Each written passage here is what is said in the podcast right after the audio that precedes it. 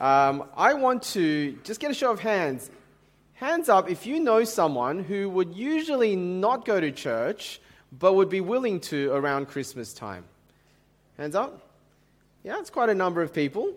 In fact, Christmas is one of the, you know, two times a year where people feel like, yeah, I wouldn't mind going to church or go to a carols thing. Um, okay, another show of hands if you live within 15 minutes drive of Kingsgrove. Yeah, it's quite a lot of you, okay? Last hands up if you are on holidays at the moment.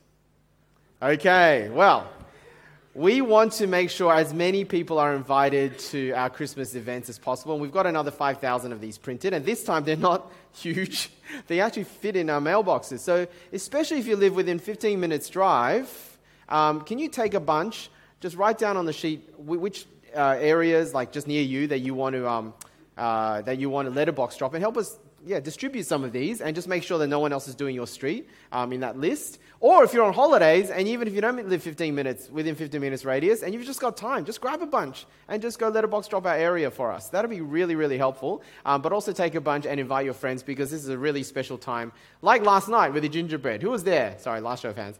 It was quite a lot of the women were there and Paul. And um, and it was great because it was a full house, and all these people got to hear the message of, of, of Jesus uh, who wouldn't normally come to church. So that's a great opportunity. I don't want you to miss that. All right, let's get going. Um, now, some will say that the uh, biggest threat to us in our lifetimes and our children probably isn't, surprisingly, going to be nuclear war. It isn't even terrorism or climate change, as big as those problems are. Some would say that the biggest threat to us is an epidemic or a pandemic, which is bigger, of some sort of virus or bacteria that has become drug resistant. Have you heard of these threats before? Let me just share with you some of, I did some research, some of the most deadly viruses in history. You wanted to hear about this on Sunday morning, right? Okay. Sorry, that's, uh, yes, biohazard contagion. Okay, they're, they're kind of pretty when you look at them like that, but uh, the two hemorrhaging fever ones that have out- outbreaks in Africa Ebola virus and the Marburg virus. Hemorrhaging fever, which means you get fever and you bleed, which leads to massive organ failure. Recent outbreaks in Africa in the last couple of decades, they have a fatality rate of 50 to 80%. All right, you get it, you're likely not to survive. Well, the most famous one in the 20th century, the late 20th century, is of course HIV. Estimated 36 million have been uh, killed by HIV since it was identified. And the good news is we're actually close to uh, a cure or a vaccine, so that's, that's great. A lesser known one, but it's actually quite deadly, is have you heard of rabies? Yes, this is the one you get when animals bite you, right? Now, it's lesser known um, because uh, it actually is very treatable. But in third world countries like India and parts of Africa, where treatment isn't gotten to you quickly enough, the mortality rate of untreated rabies is 100%. Right? If it's untreated, you die. It's a terrible disease. And that's rabies. You might know the most deadly, uh, perhaps the fam- most famously deadly uh, virus in history is smallpox. Now, thankfully, due to vaccination, right, the world is now, has been for the last three decades, smallpox free. But even in the 20th century, prior to the 1980s, smallpox still killed 300 million people. 300 million. Okay, what is the one that we should be most concerned about?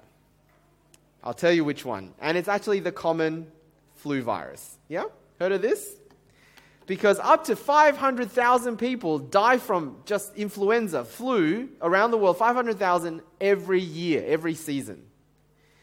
The most deadly pandemic you might know of in the 20th century was in 1918, the Spanish flu. Yeah, if you watch Downton Abbey, you'll know what, you know, won't give away who dies from that. But um, 50 million people was wiped out in a number of, you know, very short time, Spanish flu.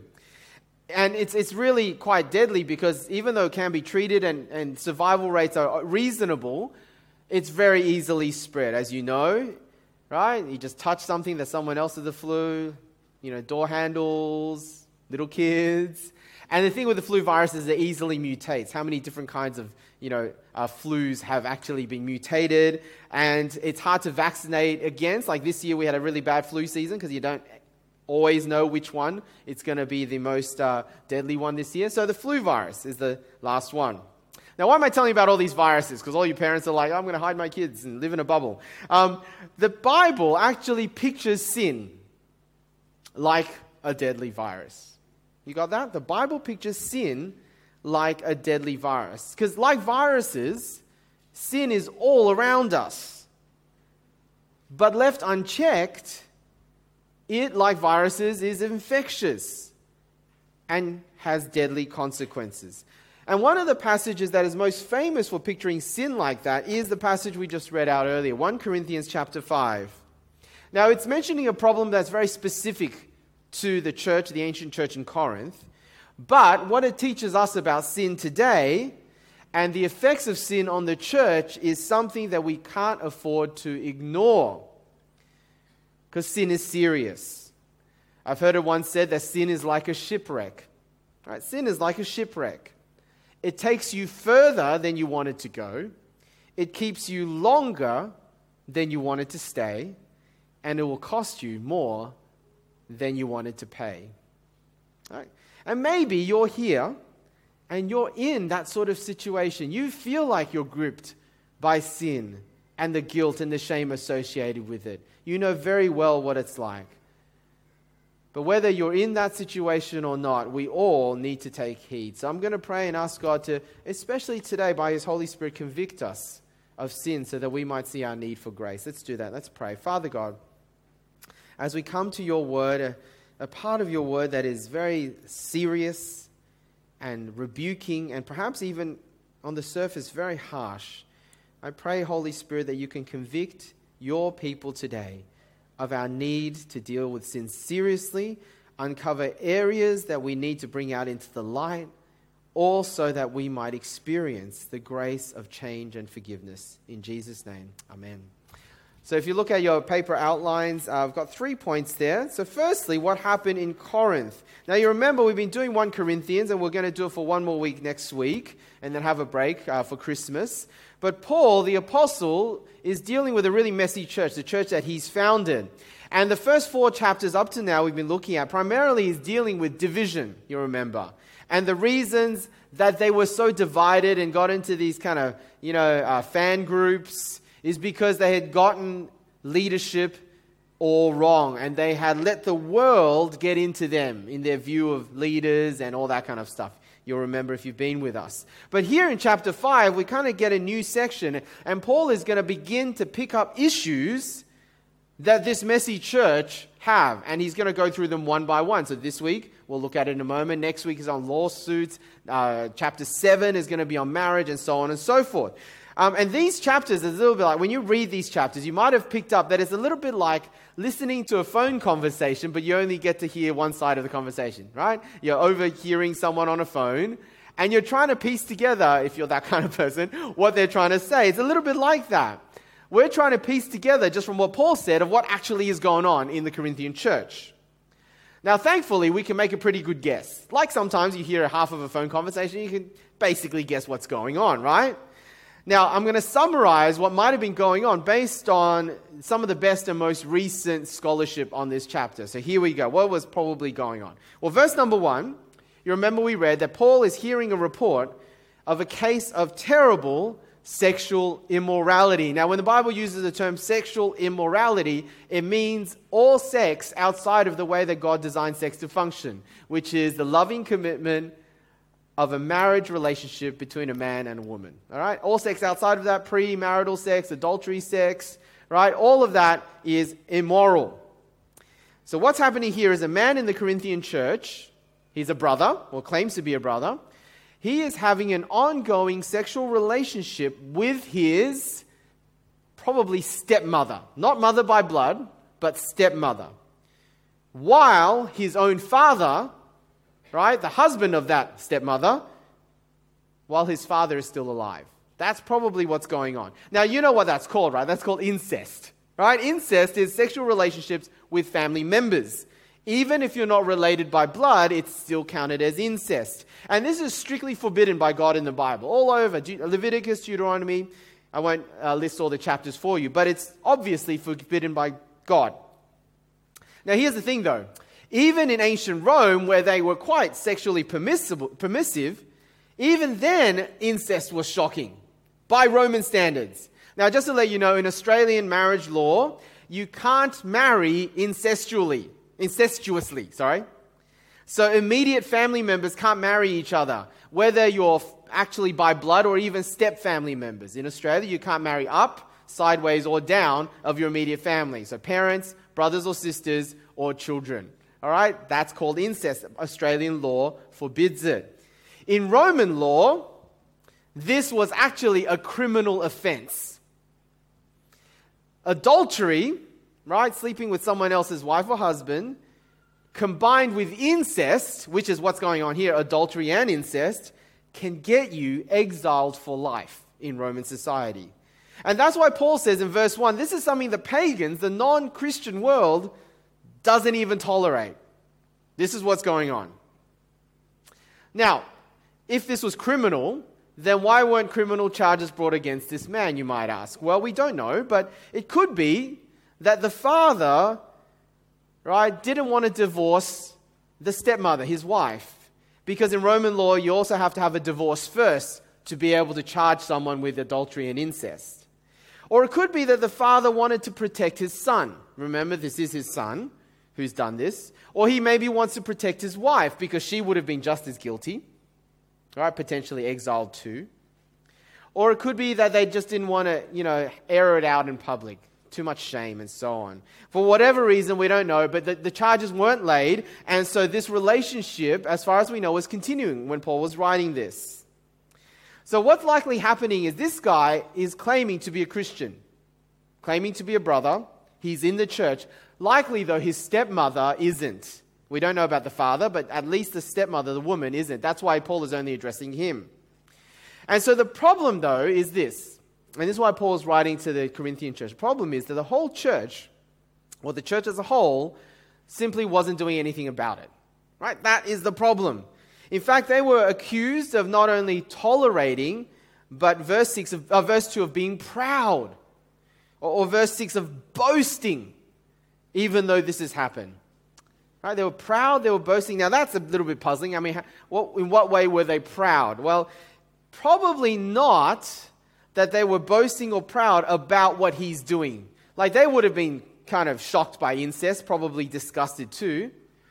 Right? Some people think that's, that's what they were boasting in. They would say, hey, you know, in Jesus we are saved by grace, and look what an example of grace that this guy can keep on doing this and we're not going to condemn him.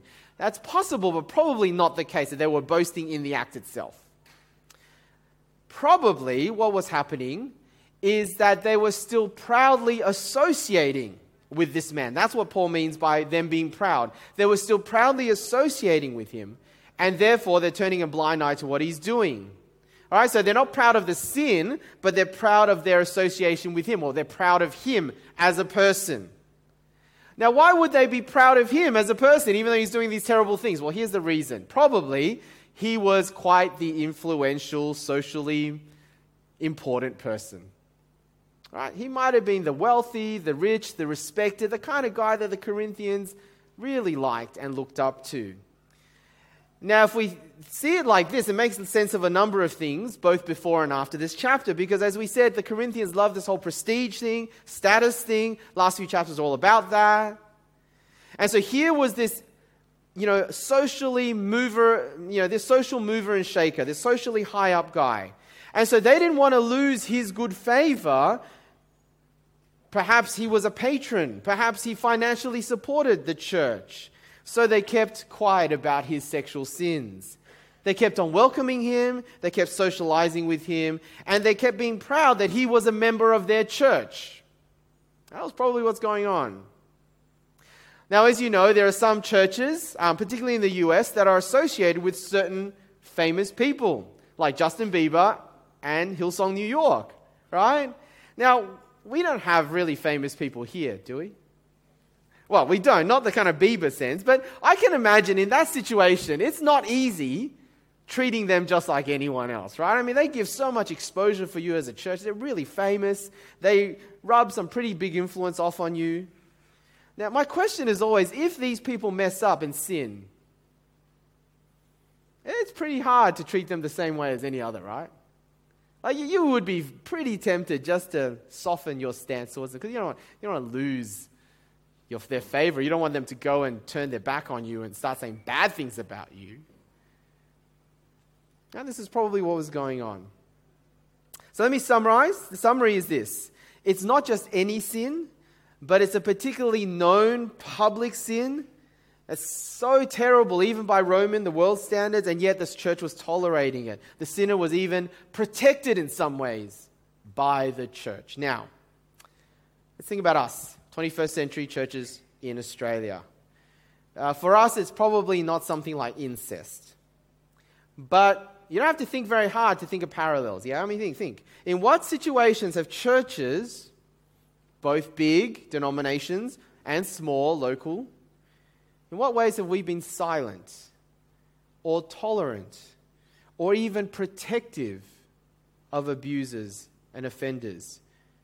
And the sin is terrible even by the measure of the world standards. Uh, you don't have to think very far to join the dots because it's been in the news, hasn't it? Lately, with the hashtag MeToo, uh, women all around sharing, and men actually, because of people um, in the public eye, sharing about abuse, sexual abuse, or other kinds of abuse. But what's most tragic for me was reading the stories of, of, of people in the church having been abused by church leaders. And so you need to know that abuse of any kind, domestic violence of any kind, right, should not and cannot be tolerated by the church. But so often it has been, hasn't it? Big and small churches have so often sidelined, tolerated, and not dealt with these sins, and even protected the guilty.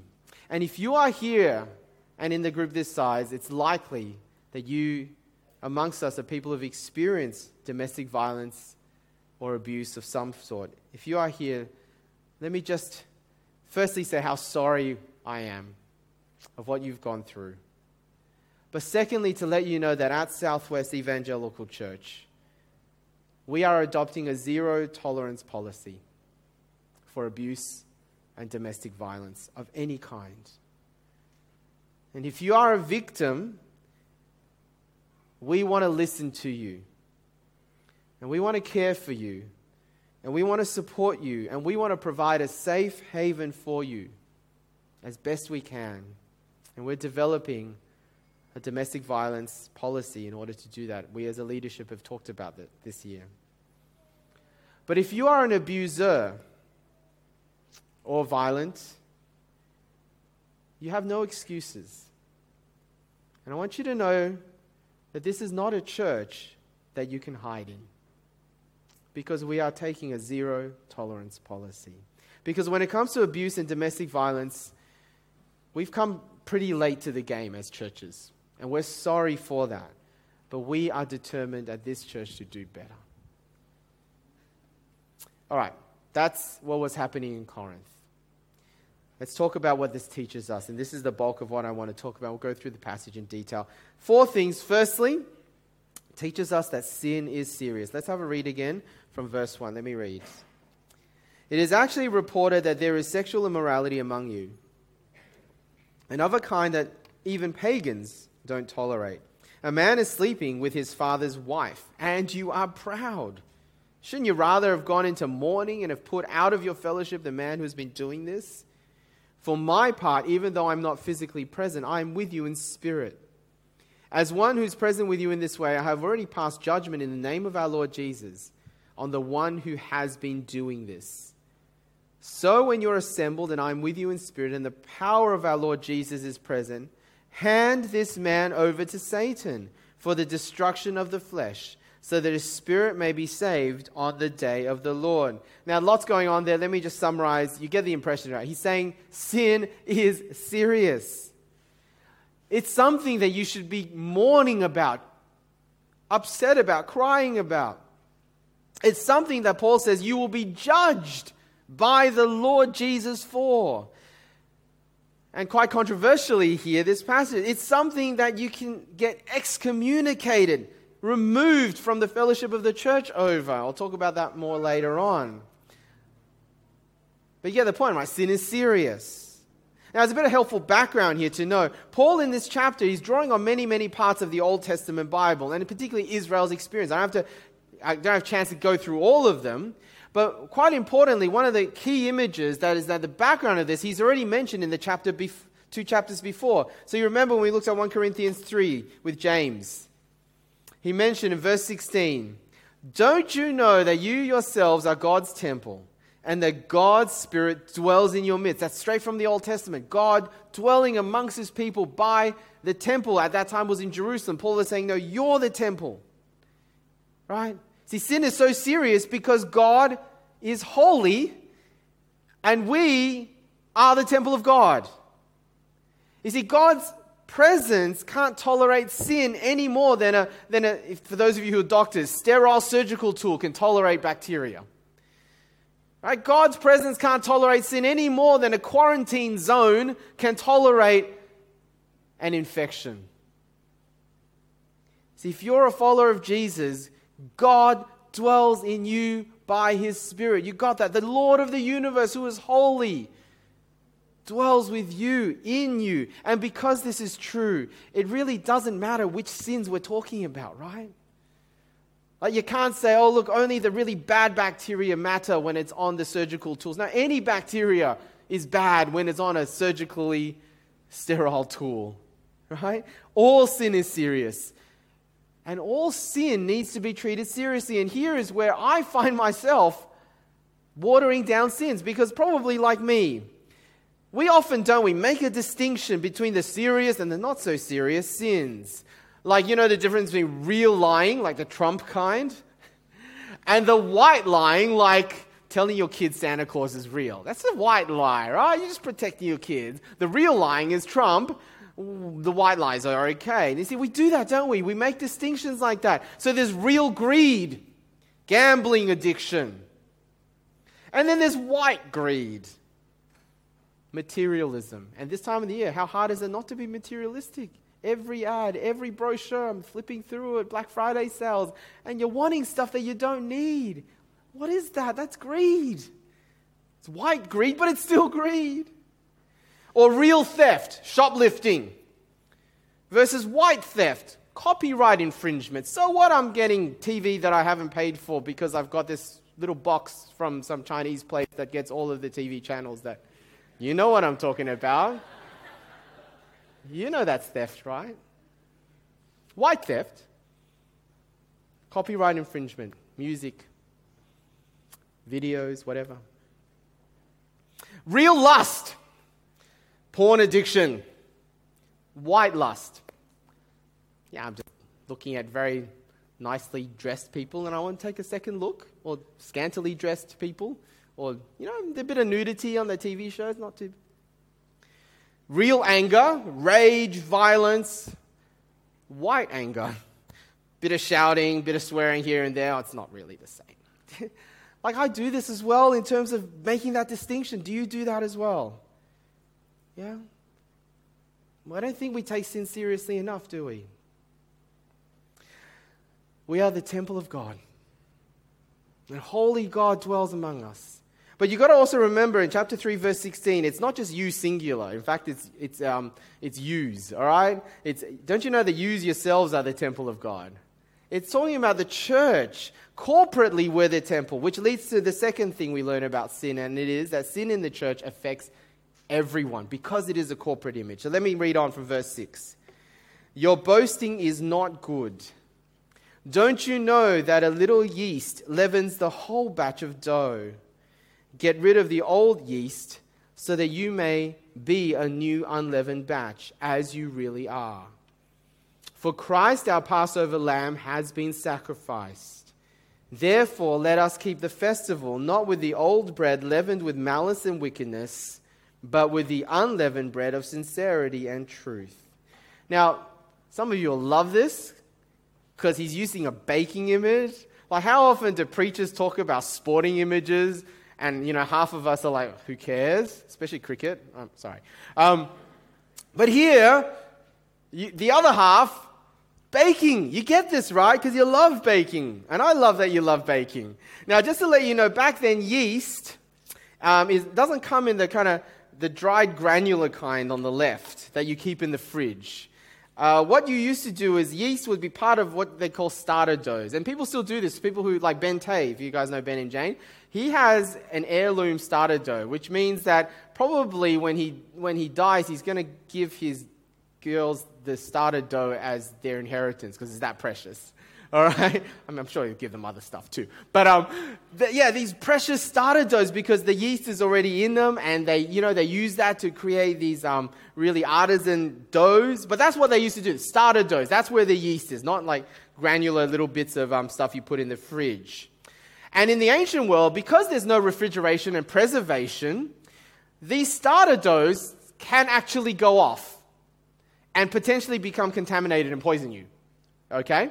So, in the Old Testament, uh, yearly, the Israelites every year were commanded to get rid of some of their start, all of their starter doughs in their homes and in their temple, and it's probably for hygiene reasons and food safety reasons, and instead they were to start new batches of starter doughs. All right, that's in Deuteronomy 20 if you want the background, but that's what he means, getting rid of these. Because if you're just thinking of the dried granular stuff, you're like, why do you have to get rid of it? They keep forever. Yeah? Starter doughs, no refrigeration. Now, that becomes the metaphorical background to these verses. But the point that Paul is trying to make, even if you didn't know all that, is that like yeast, as we know, a little can affect the whole and pretty quickly.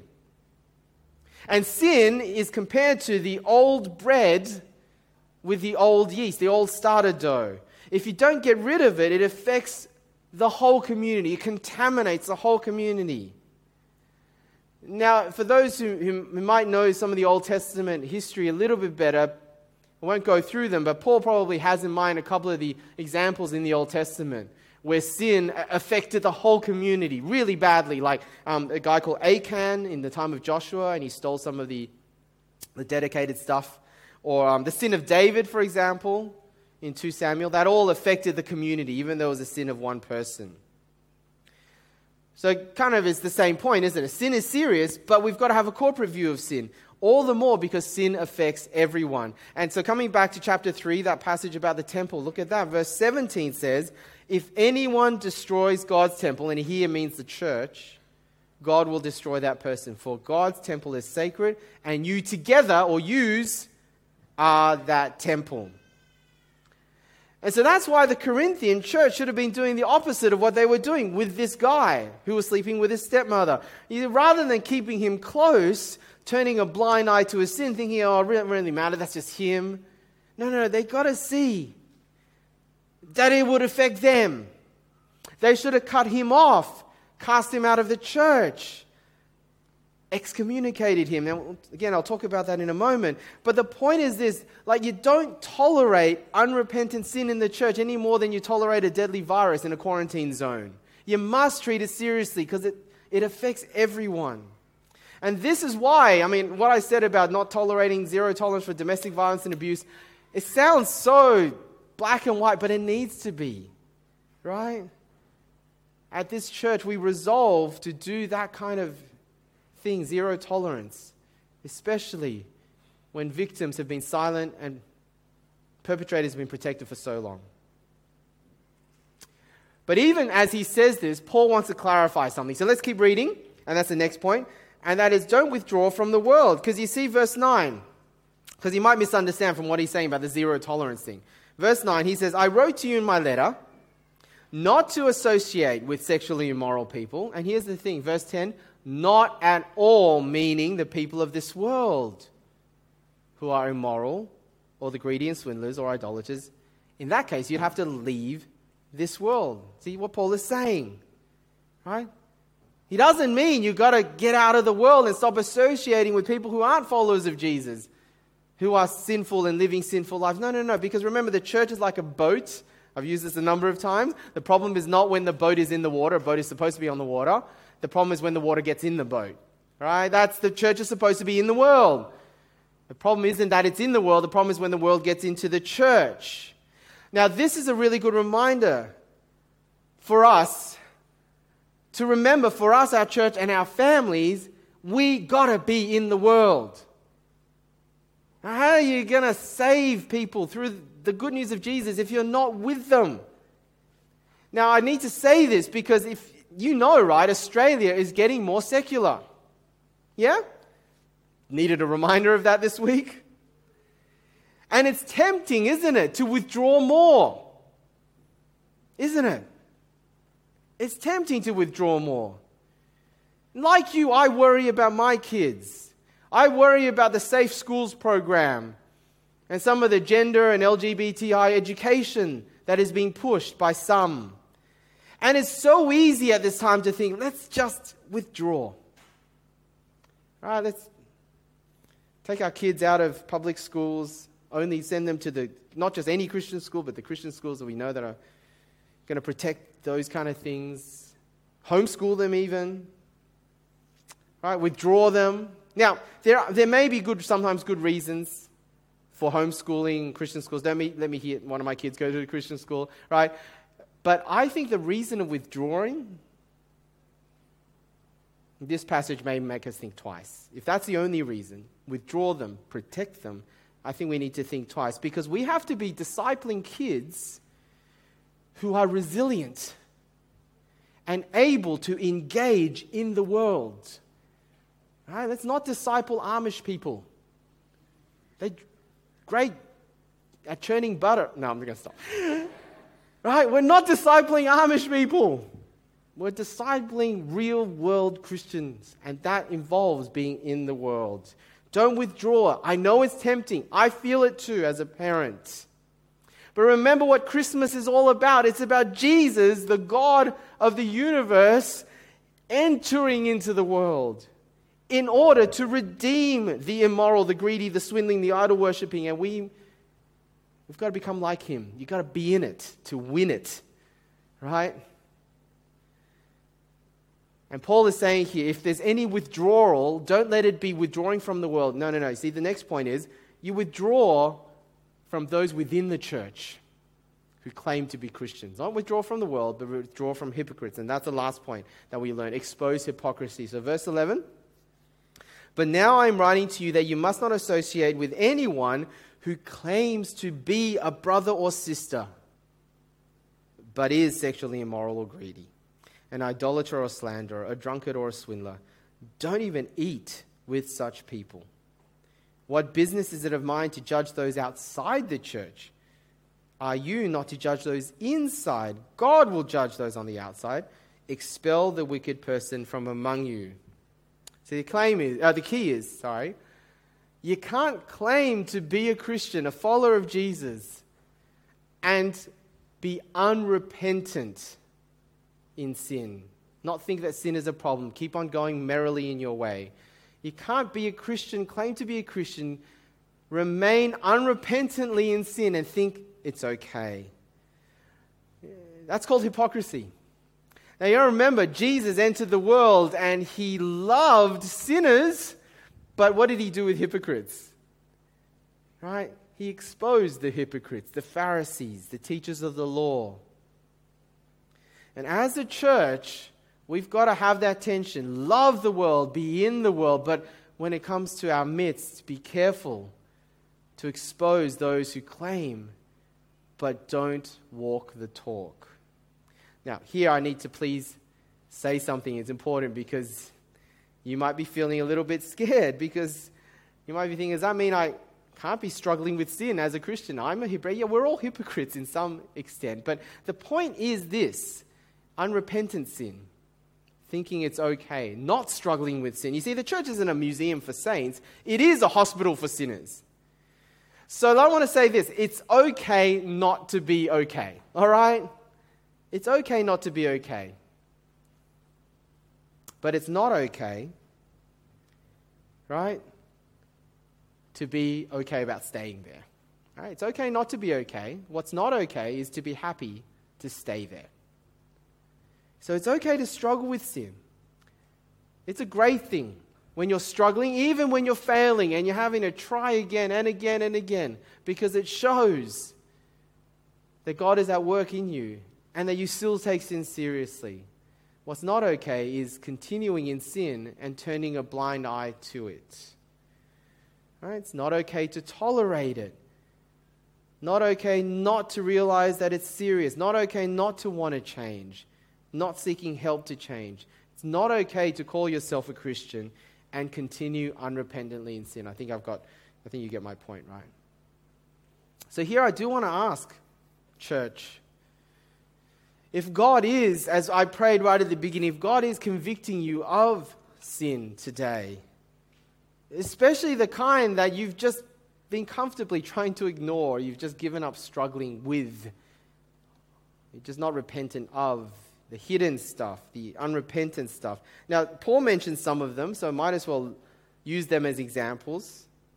Sexual immorality, is that one of your hidden sins? Whether it is porn or adultery or sex before marriage. Greed, whether it's the big type or the little type, materialism, doesn't really matter. Greed, wanting more.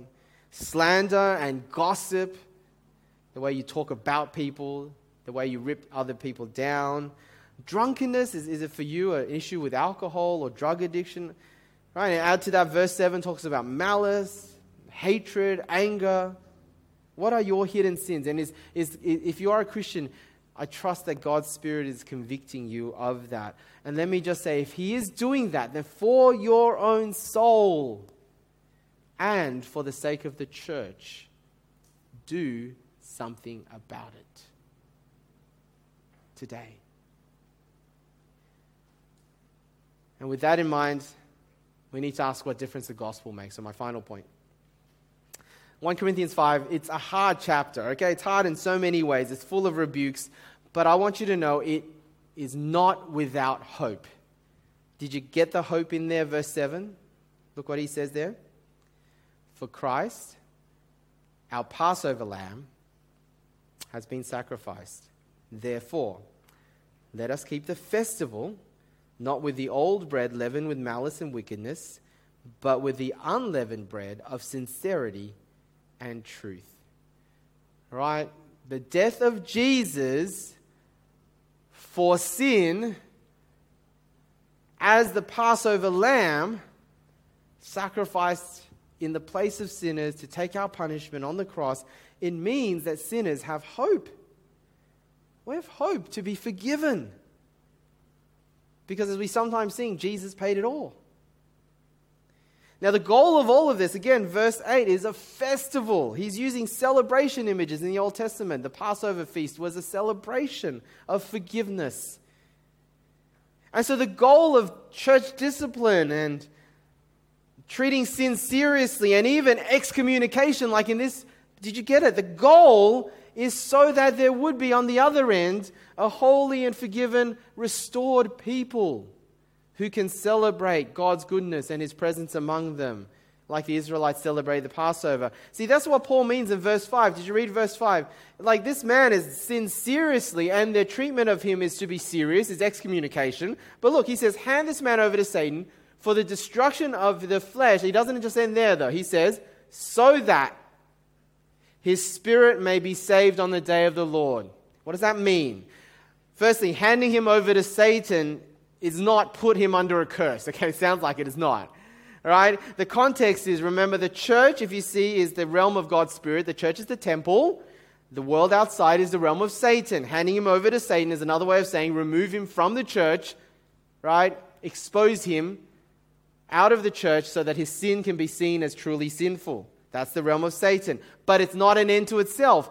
So that once it's exposed, not that he'd be lost to Satan forever, the hope is that when it's finally treated seriously, the sin, and is no longer tolerated, that he'd eventually repent and be restored and saved. That's the hope. That's the goal. Because as we know, the first step in treating any problem is to acknowledge and own that there is a problem, and they weren't doing that. The Corinthians didn't allow this man to even see his sin as a problem. And so what they were doing was supremely unloving, putting his soul in danger as well as the community in danger by allowing him, allowing him to be self-deceived. They weren't allowing him to experience forgiveness and restoration and salvation. See, until they took drastic action and exposed his sin as sin, he couldn't be restored. So, what difference does the gospel make? Well, the gospel reminds us, good news of Jesus, there is always forgiveness. You need to know that, church. No matter what you've done, no matter what you're struggling with, no matter what it is that God is digging in your heart today to really feel like, yeah, that's hidden, that needs to be dealt with, that shame, that guilt, there is hope. There is grace. Because Jesus, the Passover lamb, died to pay in full what you've done. That's the gospel. But you need to remember the gospel logic is grace comes, and grace is really grace only when you first realize how sinful you are. Right? Just like you can't see the beautiful night sky full of stars until it's dark. The, sky, but the stars haven't gone anywhere on a day like this, you know that, right? But you'll only see its brilliance when the sky is dark. You only see the brilliance of God's grace when you see it against the backdrop of your own sin, and until you own it, you're not going to experience grace. Jesus' parable of the Pharisee and tax collector, you remember that one? Why did the tax collector leave justified, right with God? It's because he mourned his sin and he confessed it before God and he laid it all out. So, church, let me, if you are hiding sin and it has you, in its grip, and it has weighed you down with failure and shame, please know that there is hope, there is grace, and there is forgiveness. And God wants you so much to experience that because you're not happy, are you? The worst place to be as a Christian is to be hiding sin because you don't experience grace.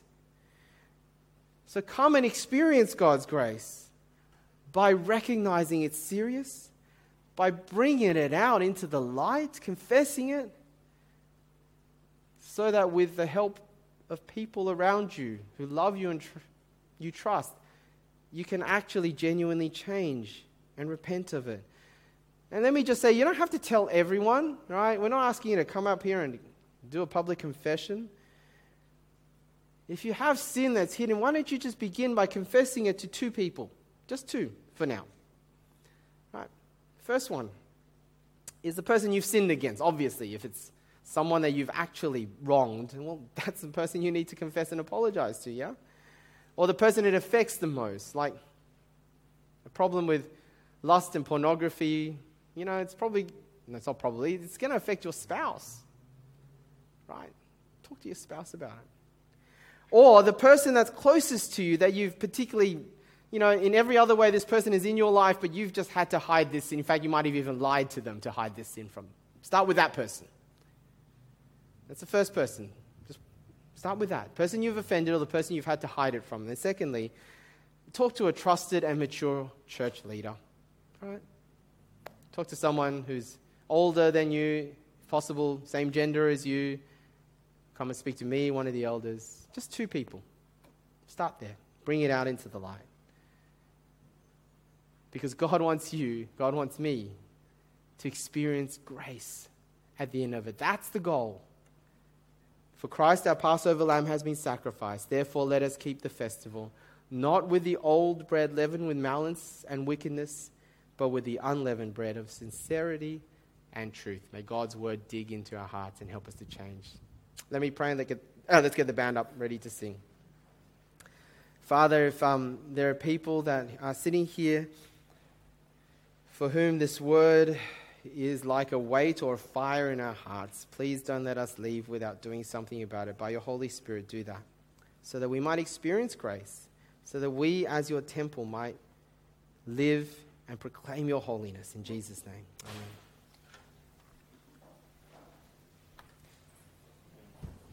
We've been reminded today of um, the seriousness of sin and also the consequences of sin for us individually, but also for the church, and of our need to repent, but also the assurance that we have through the grace and forgiveness of God um, through His Son Jesus as we do that. Um, we'll now respond to what we've heard from God's Word by singing. Uh, we'll be collecting the offering tree during our second song, which will be a chance for our regulars to, um, to give generously to the work of the gospel uh, through Acts 11 and also our gospel partners. Um, for those who are new, uh, if you could fill out your contact cards and drop those as the, as the bags come around, um, that'd be great. Let's stand together and sing um, Come Thou Fount.